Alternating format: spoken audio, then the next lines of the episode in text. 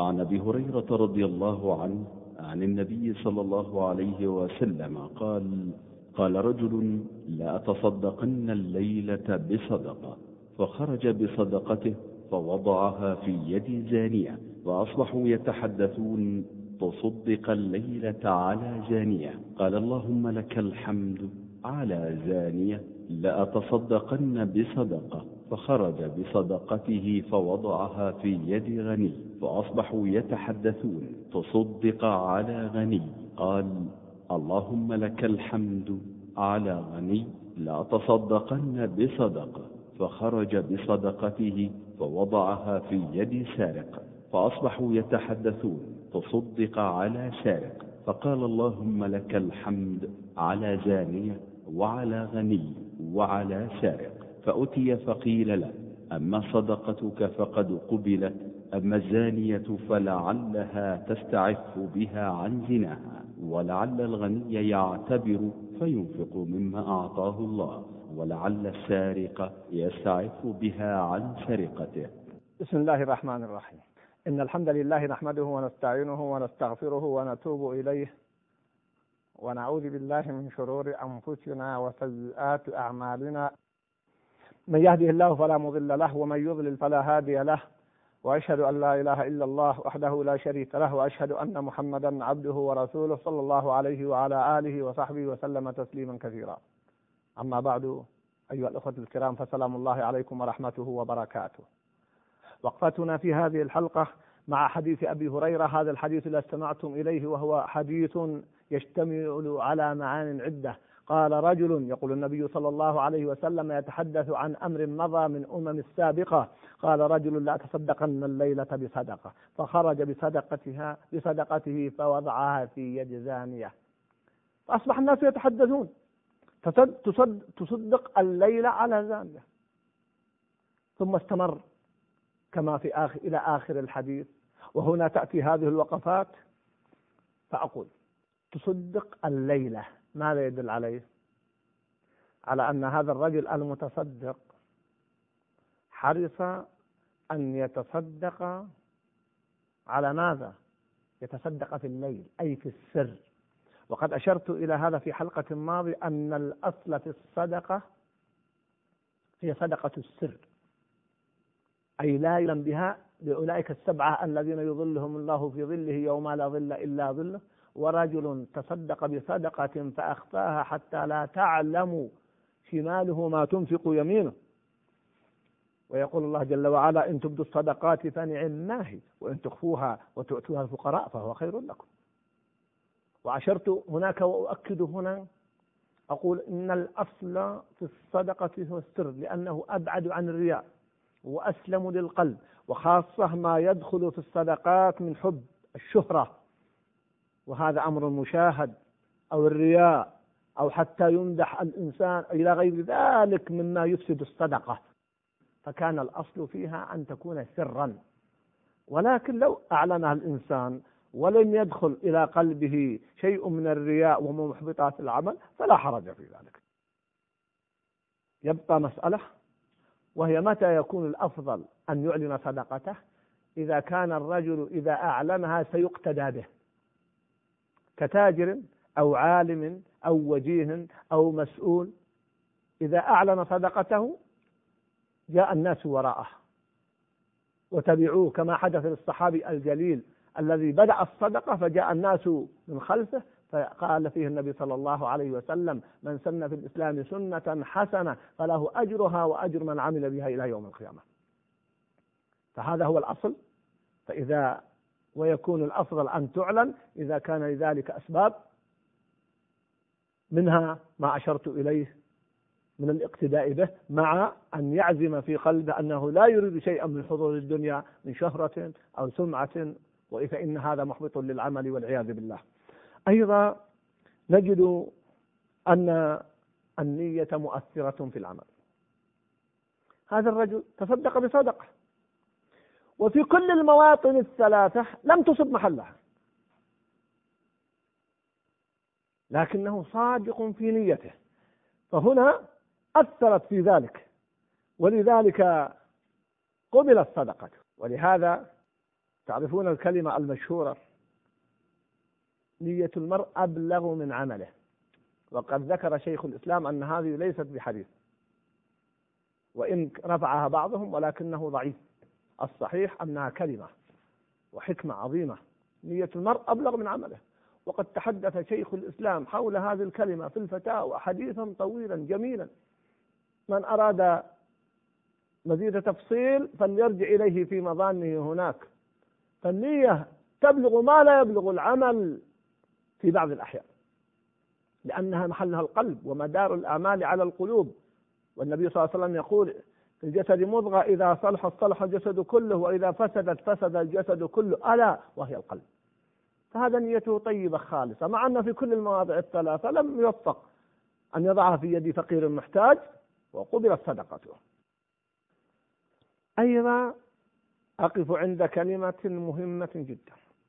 صنائع المعروف لا تبلى ولا تذهب. صنائع المعروف حتى لو كانت في غير موضعها. سبحان الله. هناك يشيع بين الناس أنك لا تعمل المعروف في من لا يستحقه. هذا غير صحيح. لماذا؟ لأنه إذا أثنى الله جل وعلا على عمل بإطلاق فهو خير بإطلاق. مثل قوله تعالى ادفع بالتي هي أحسن. فإذا الذي بينك وبينه عداوة كأنه ولي حميم. والعفو اعفو مهما كان الأمر فلك الخير. أقول هذا لماذا؟ لأن البعض يقول أحيانا أنا أريد أن أعفو عن فلان لأنه أخطأ في حقي خطأ معنويا أو حسيا أو ماديا لكن فلان لا يستحق. أقول هذا فيه نظر. من قال لك لا يستحق؟ قد يبدو لك في الظاهر أنه لا يستحق ولكن طبق وسترى. هذا الرجل صحيح أنه لا يعلم أنها زانية ولا تاجر يعني ولا غني ولا سارق وإلا ما تصح الصدقة. لكن انظروا إلى آثارها كما في آخر الحديث. فقبلت صدقته وقيل كما في آخر الحديث. أما صدقتك فقد قبلت.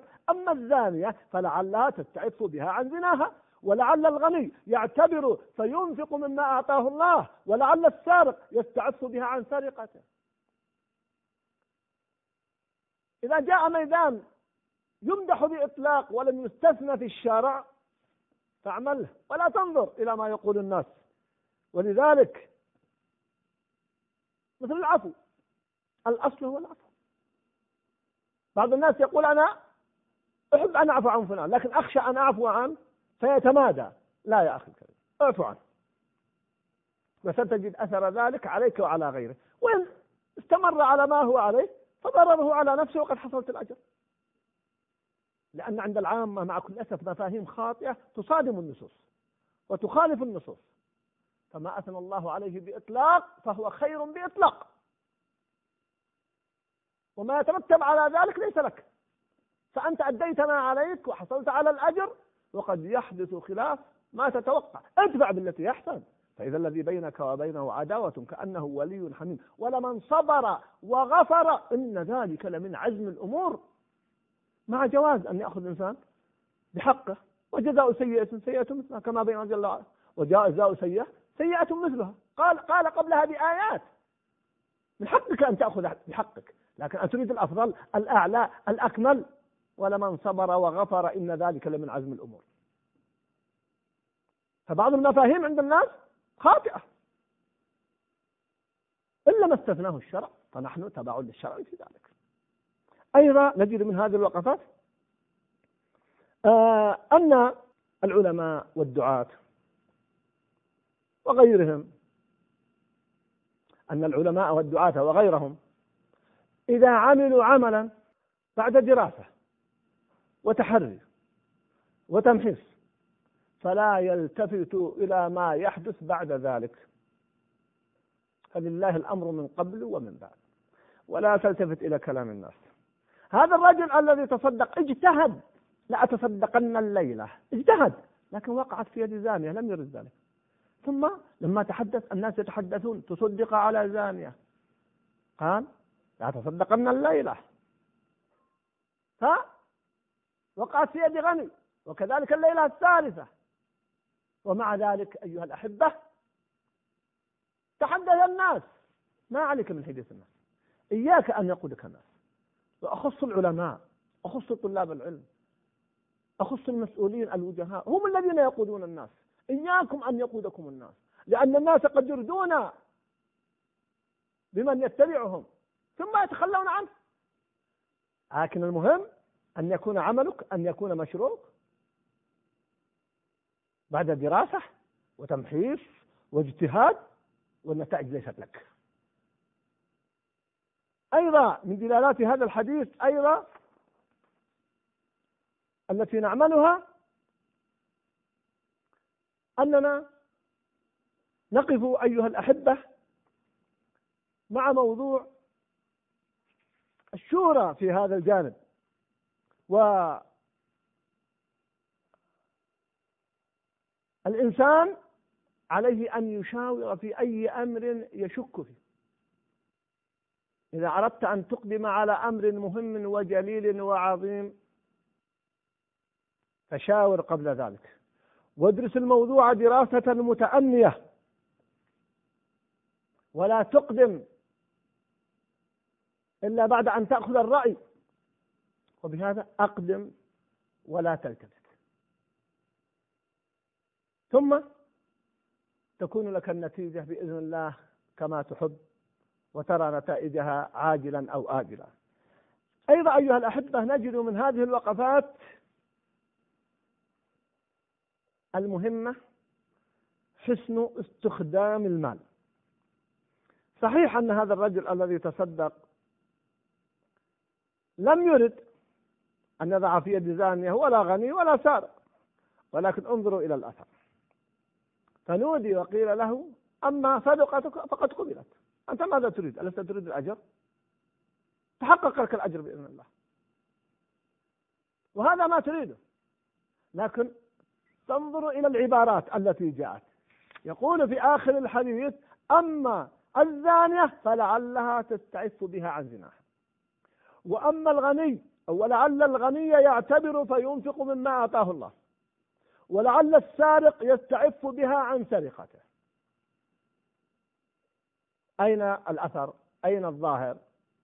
الأثر والظاهر هنا والمعنى هنا أيها الأحبة أننا إذا استخدمنا المال استخداما صحيحا فهو يقضي على الشرور ويشيع الخير.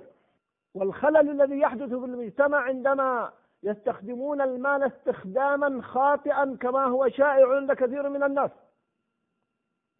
فهذه وهي زانية. لأن أكثر ما تقع النساء في الزنا بسبب المال. وإن كانت قد تقع لسبب آخر. فإذا جاءها ما يغنيها لم تلجأ إلى هذه الفاحشة. ومعروف قصة المرأة كما في حديث الغار امرأة حاول معها ابن عمها راودها عن نفسها فكانت ترفض خوفا من الله جل وعلا. في يوم من الأيام احتاجت جاءتها ضائقة واشتدت عليها الضائقة فتنازلت لابن عمها وأعطاها ما أعطاها. فلما وقع منها في موقع الرجل من امرأته قالت له اتق الله اتق الله ولا تفض الخاتم إلا بحقه. فقام عنها ولم يعمل شيئا فتوسل بهذا العمل العظيم أن يفرج الله كربتهم ففرج من الغار كما في الحديث الصحيح. الشاهد هنا انظر هذه المرأة مع عفتها وامتناعها عند الضرورة والحاجة سلمت عرضها. طبعا ليس كل النساء تفعل ذلك. لا تقول هند امرأة أبي سفيان تجوع الحرة ولا تأكل بثدييها. أو ما تزن. بل قال أو تزن الحرة؟ أو تزن الحرة لما أخذ النبي صلى الله عليه وسلم العهد والمبايعة بيعة النساء ولا يزنين ولا يأتين ببهتان يفترينه بين أيديهن وأرجلهن؟ قالت أو تزن الحرة؟ هذا هو الأصل. بل إنها تستغرب. تقول تجوع الحرة ولا تأكل بثدييها وهذا ليس زنا. هكذا تكون النساء وهذا هو الأصل في النساء. لكن تبقى حالات أخرى مجاهدة. إنما إذا إشاعة التكافل الاجتماعي